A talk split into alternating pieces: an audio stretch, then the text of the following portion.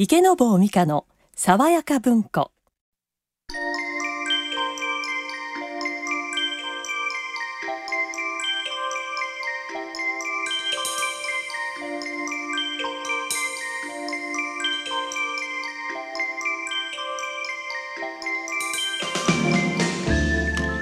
おはようございます。池坊美香です。今朝の目覚めはいかがでしょうか？日曜の朝のひととき名作話題の図書をボランティアの皆さんの朗読でお送りする池坊美香の爽やか文庫。どうぞ今日もご一緒にお楽しみください。おはようございます。アシスタントの葉月のり子です。おはようございます。日本朗読検定協会の村山です今日は3月31日に東京で行われる渡辺陽一みんなの朗読コンサートの特別版ということで私日本朗読検定協会の葉月のり子がアシスタントを務めさせていただきます。よろしくお願いします。よろしくお願いします。あの先日もこの番組でもみんなの朗読コンサートのご案内をさせていただいたんですけれどもあの村山さんもう一度このみんなの朗読コンサートっていうのはどういったコンサートなんですか？はい、えーとみんなの朗読コンサートというのはですね、えーと元々のその発想のところは、えー小学校で、えーと音読の授業が行われているにもかかわらず、えー子どもたちがですね家ではあんまりノリノリで読めない。えーはい、ノリノリでは読めない、はい。えーだけど授業参観に行ったりするとみんなすごく楽しそうな顔して読むわけなんですよ。じゃあこういう場をですね、はい。えーもっと、えー大きな場で、はい。えー出て嬉しい場を作っていこうとはい。い。うプロジェクトで始まったのがみんなの朗読コンサートです。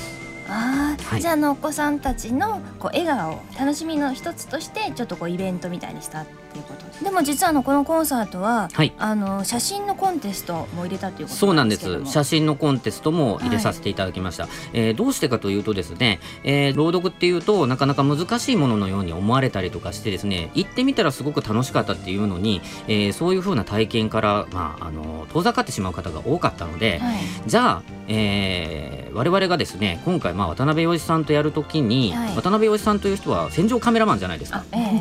で渡辺陽一さんの作品を読むときには渡辺陽一さんの写真をプロジェクターでですね大きいスクリーンに映し出すってことがあったんですね。え。はい。じゃあ日本文学をやるときには何をやろう？どうしよう？僕が絵描こうかな？みたいなことを思ったんですけども、えーやっぱりじゃあ写真を撮ってる人はどれだけいるのかなと考えたらすごく多いですよね。はい。今カメラ女子とかすごく流行っててでやっぱり写真が好きな人っていうのはすごく人口が多いからじゃあ写真が好きな人も朗読を好きになってもらおうよと。いうことで、えー写真をやってる人がステージを見に来てあ自分の写真がああいう風に採用されるんだなよかったなみたいな感想が出たらあこれはまた朗読もあの盛り上がるし、う写真をやってる方も励みになるんじゃないかな、うんこういう始まりがありましてフォトコンテストも一緒にやらせていただいたんですね。じゃあ全然入り口は違うけれども、お互い興味を持っていただけたらいいなっていうそうですね。あのコラボ、ボでみんなで作るみんなの朗読コンサートになれば、はい、あのよりいいんじゃないかなという気持ちでやりました。あの葉月さん今日のゲストのご紹介をお願いします。はい、えー本日も素敵なゲストをお迎えしております。渡辺陽一みんなの朗読コンサートのプロモーション映像にご出演くださいました佐川さん。えーそして共演者の選考で見事選ばれました藤本さんと息子さんのしんすけくんです。よろしくお願いします。よろしくお願いします。この番組は読む人聞く人の心をつなぐ一般社団法人日本朗読検定協会の提供でお送りします池坊美香の爽やか文庫。さて改めて本日のゲストにお越しいただきました佐川さんと藤本さんと息子さんのしんすけくんですどうぞよろしくお願いいたしますよろしくお願いいたします。あのまず朗読を始めたきっかけを教えていただきたいんですけれども佐川さんはどんなきっかけで朗読始められたんですか？はい、そうですね。あの、ひょんなきっかけから全盲のお友達ができまして、そこで音訳ボランティアという存在をして、自分がもしボランティアをするんであれば、まずは表現力をつけたいなと思って朗読を始めました。はい。なんか本当にお人形さんみたいですねそうですね可愛いですね。あの藤本さんはどういうきっかけで朗読を始められたんですか、そうですね。私の場合は子供が幼稚園に通っている時は今の妹もいるんですけれども、はい。幼稚園で子供たちに絵本を読み聞かせたりする時にもう本当にキラキラした目で一生懸命聞いてくれる子供を見てたら、はい。もっともっと楽しく聞かせたいなと思い始めたのが朗読やってみたいなと思ったきっかけです。もともとはお好きだったんですかやっぱり？そうですね本を読んだり聞かせたりっていうのはもう小さい頃からやってましたし自分自身も好きでした、あーあのしんすけくんは何年生ですか今？今3年生です。三年生。あの学校でね音読とかするよね？します。好き？ちょっと好き。ちょっと好き あの藤本さんは劇団に入っていらっしゃったそうなんですけれどもやっぱりその劇団に入ってらっしゃるっていうのと今されてる朗読っていうのはやっぱ全然違うものですか？そうですね。何かを伝えるっていうのでは同じなんですけれども、ええ。お芝居だとやっぱり声だけじゃなくて体とか顔表情いろんなものを使って表現伝えるってことなんですけど、ええ。朗読はもう本当に声とか声だけの息遣いとかで伝えるっていう意味ではかなりこう材料が狭まってるっていうそういうちょっと違いはかなりあると思います。でも佐川さんもおしゃべりの方はプロですがアナウンスと朗読の違いはいかがですか、そうですね。同じようにやっぱり共通点というのはあってこう見てる人に対してやるあのた見てる人を考えてやるっていうところは同じなんですけれども、やっぱり違うところというのが登場人物がこうどんな人柄であるかとか、それぞれ文章がどういう視点で書かれてるかとか、まあ、作品から伝えたいことは何なのかっていうことを考えた上で読むのが朗読かなと思っていて、ええそこが大きく違うかなと思いますそうね。ですね。はい。であのしんすけくん。しんすけくんはあの3月31日のコンサートにも出演されるということですけれどもあの自分が出るって決まったって聞いた時はどんな気持ちだった？嬉しかった。嬉しかった。えじゃあこういう表に出るの大好き？大好きです。すごいね恥ずかしくない？ちょっと恥ずかしい。ちょっと恥ずかしい。けどね。でもきっとこう好きなのもお母様がこう毎日ねこう朗読して聞かせてらっしゃるから多分こうどんどん興味が湧いてきたのかもしれませんよみね。あのお母様は、はいあのまあめでたくというか親子であの一緒にご出場ということですけれども、はいあのそれぞれなんかどんなお気持ちででそれをしんすけくんに話した時はどんな反応でしたか？そうですね。あのまず実は決まりましたよっていう連絡が子供の方のが先に来たんですね。そうなんですか？まずそれでやったと、親としてはやったという反面、ちなみに今のやったはガッツポーズがあったんですけどね。そうですね。あの両手を突き上げるガッツポーズをやったんですけども、自分がまだだったと、まあ来なかったらどうしようという、今度は自分のことが不安でというその2、3日のタイムラグがあったんで、そういう思いで祝いと半 もう半分落ち込みの気分で、えええー迎えたというのが実情です。で2、3日経って、はいじゃあお母様もっはいていう時はどんなお気持ちでした、そうですね。あの倍ぐらい突き上げました。お子様の場合って一緒に出られる。そうですね。そうあまりないことですよね。はい。ありがたい経験をさせていただきます。と佐川さんはコンサートのプロモーション映像の撮影で渡辺さんとお会いになりましたよね。はい。どういう印象でしたか？そうですね。まずはまあテレビのままっていうのが正直なところではあるんですけども、はい。あの一言一言すごく丁寧に、うん。あの言葉を大切にお話しされていて、ね。はい、あとはやはりこういろんな関係者の方にすごく深々と今日はありがとうございますって丁寧にえご挨拶されてたのが印象的で。あったかくてこう謙虚な方だなと思いました。ええ。はい。ですね。では、えーこれから佐川さんと藤本さんそれからしんすけくんに朗読を読んでいただきましょう宮沢賢治作山梨の朗読です小さな谷川の底を映した2枚の青い幻灯です。1、5月。2匹のカニの子供らが青白い水の底で話していました。クラムボンは笑ったよクラムボンはカブカブ笑ったよ。クラムボンは跳ねて笑ったよクラムボンはカブカブ笑ったよ。上の方や横の方は青く暗く鋼のように見えます。その滑らかな天井をつぶつぶ暗い泡が流れていきます。クラムボンは笑っていたよクラムボンはカブカブ笑ったよ。それならなぜクラムボンは笑ったの？知らない。つぶつぶ泡が流れていきます。カニの子供らも、ポッポッポッと続けて5、6粒の泡を吐きました。それは揺れながら水銀のように光って、斜めに上の方へ登っていきました。つーっと銀の色の腹を翻して、一匹の魚が頭の上を過ぎていきました。クラムボンは死んだよ。クラムボンは殺されたよ。クラムボンは死んでしまったよ。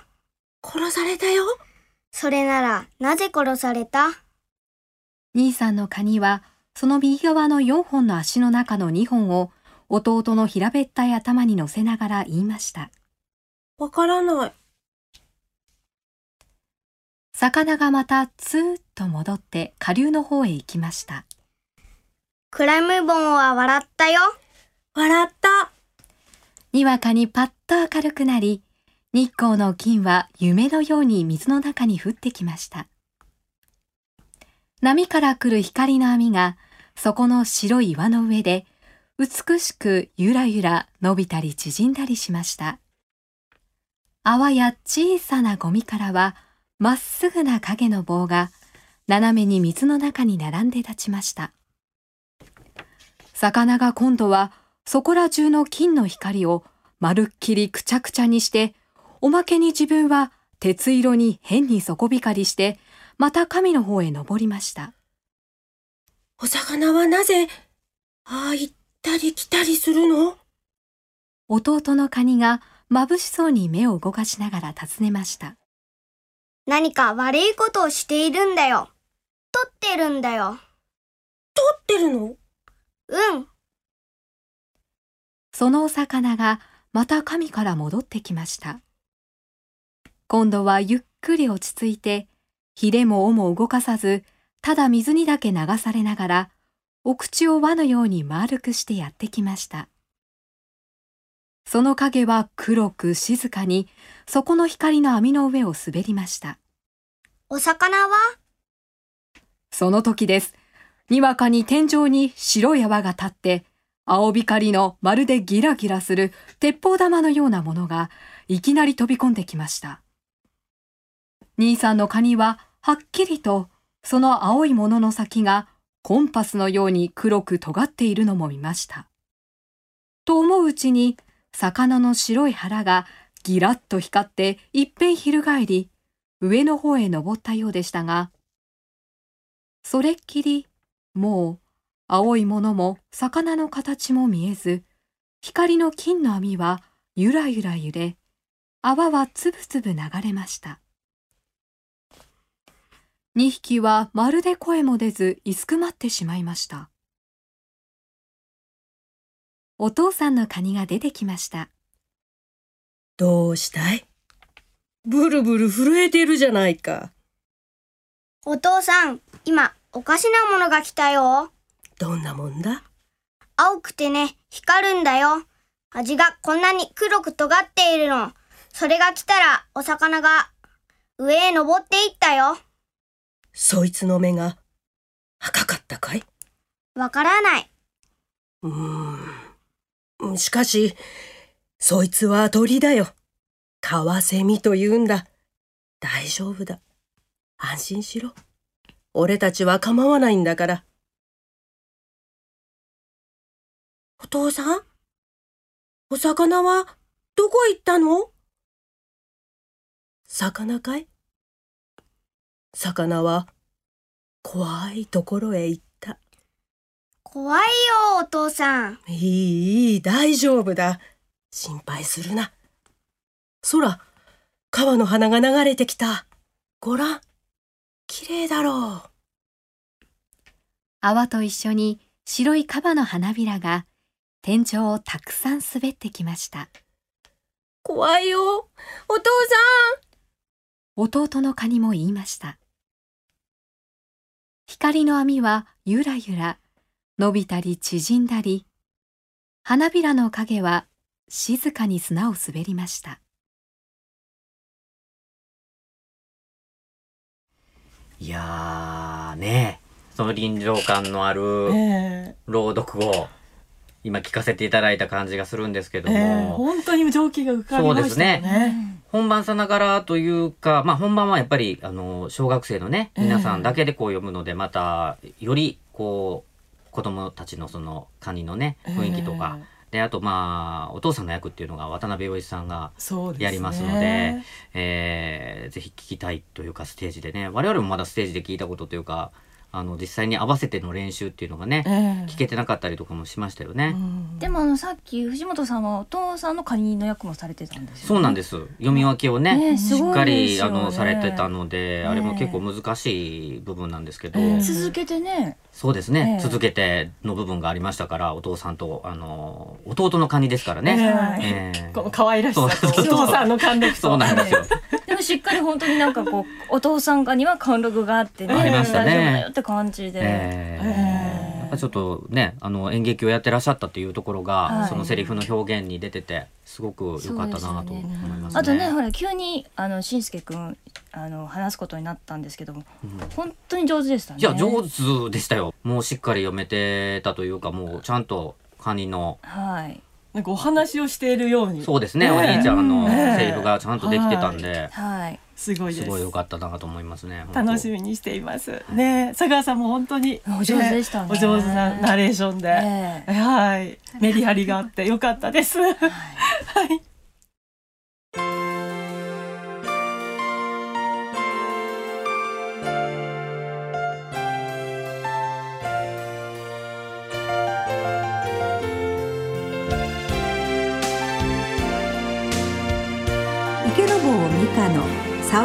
文庫。ではもう一人コンサートに出演される大学生飯星正隆さんの朗読で新見南吉作「ゴンギツネ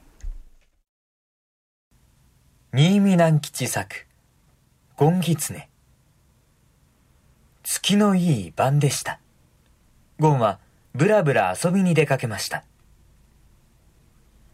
中山様のお城の下を通って少し行くと細い道の向こうから誰か来るようです話し声が聞こえますチンチロリンチンチロリンと松虫が鳴いていますゴンは道の片側に隠れてじっとしていました。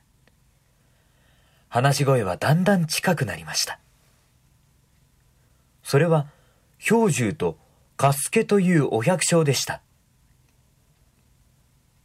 そうそう。なあ、カスケ？と氷柱が言いました。あ？俺はこの頃、とても不思議なことがあるんだ。何が？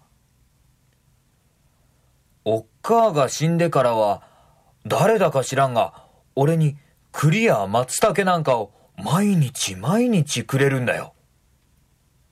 ん？誰が？それがわからんのだよ。俺の知らんうちに置いていくんだ。ゴンは二人の後をつけていきました。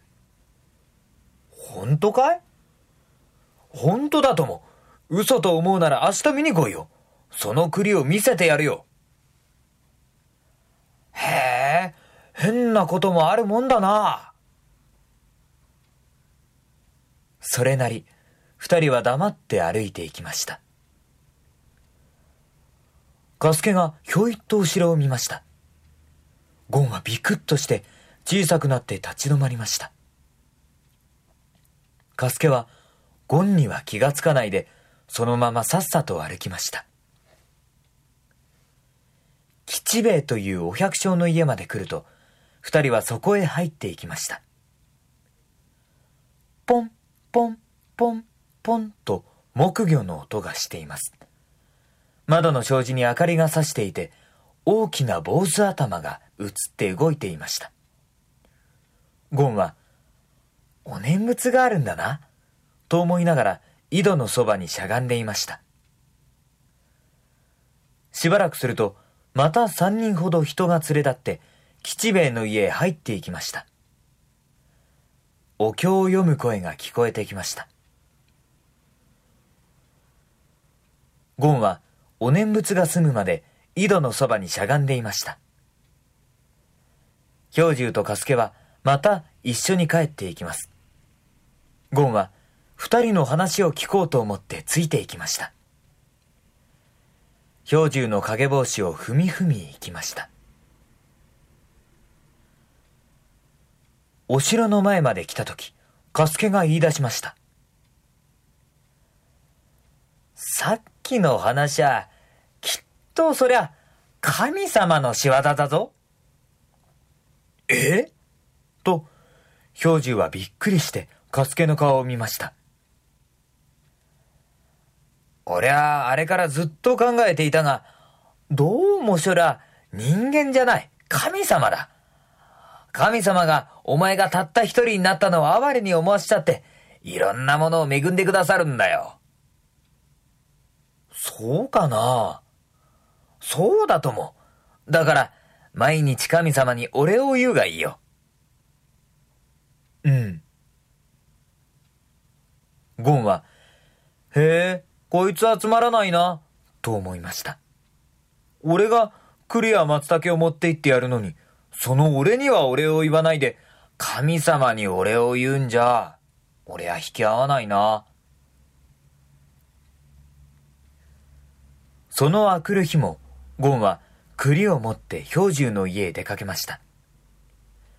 氷柱は物置で縄をなっていました。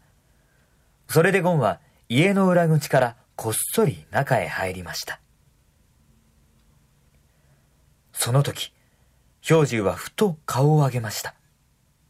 と、狐が家の中へ入ったではありませんか。こないだうなぎを盗みやがったあのゴンギツネめが、またいたずらをしに来たな。よーし。氷柱は立ち上がって、納屋にかけてある火縄銃を取って火薬を詰めました。そして、足音を忍ばせて近寄って、今、戸口を出ようとするゴンを、ドンと撃ちました。ゴンはバタリと倒れました。氷柱は駆け寄ってきました。家の中を見ると、土間に栗が固めて置いてあるのが目につきました。おや？と氷柱はびっくりしてゴンに目を落としました。ゴン、お前だったのか？いつも栗をくれたのは。ゴンはぐったりと目をつぶったままうなずきました。氷柱は火縄銃をバタリと取り落としました。青い煙がまだ筒口から細く出ていました。はい、素敵な声でしたね。はい。えーあのいかがでしたか、藤本さいいお声ですね。ええ声は宝です。ん。はい。はい、いい素敵な声ってこう想像をすごくかあのかれ駆り立たせてくれるなって感じました。えー、しんすけくんどうでしたか？うんすごい声だった。すごい 声。綺麗な声あー綺麗な声ね。あああ、そうだな。ーしんすけくんもあと10年したらこの兄さんのようにね、きっと素敵な声になると思いますよ。ねそうなってほしいです。はい。母の願いですね。はい。佐川さんいかがでしたか？はい、そうですね。聞きやすいだけじゃなくて、なぜか不思議とすごくあったかい気持ちにさせてくれる声だなと思いました。はいなんか朗読ってこうお人柄も出ますよね。そうですそうですね。ねはい。えーなんかとっても素敵でした。若い男性の方にもぜひ朗読に興味をたくさん持っていただきたいですね。はい。ぜひ。そろそろお別れの時間となりました。佐川さん、藤本さん、そしてしんすけくん、どうもありがとうございました。ありがとうございましした。ありがとうございました。それではまた来週も素晴らしい作品の数々をお送りいたします。皆様お楽しみに。ご案内は池坊美香と葉月のり子でした。皆様素敵な日曜日をお過ごしください。この番組は読む人聞く人の心をつなぐ一般社団法人日本朗読検定協会の提供でお送りいたしました。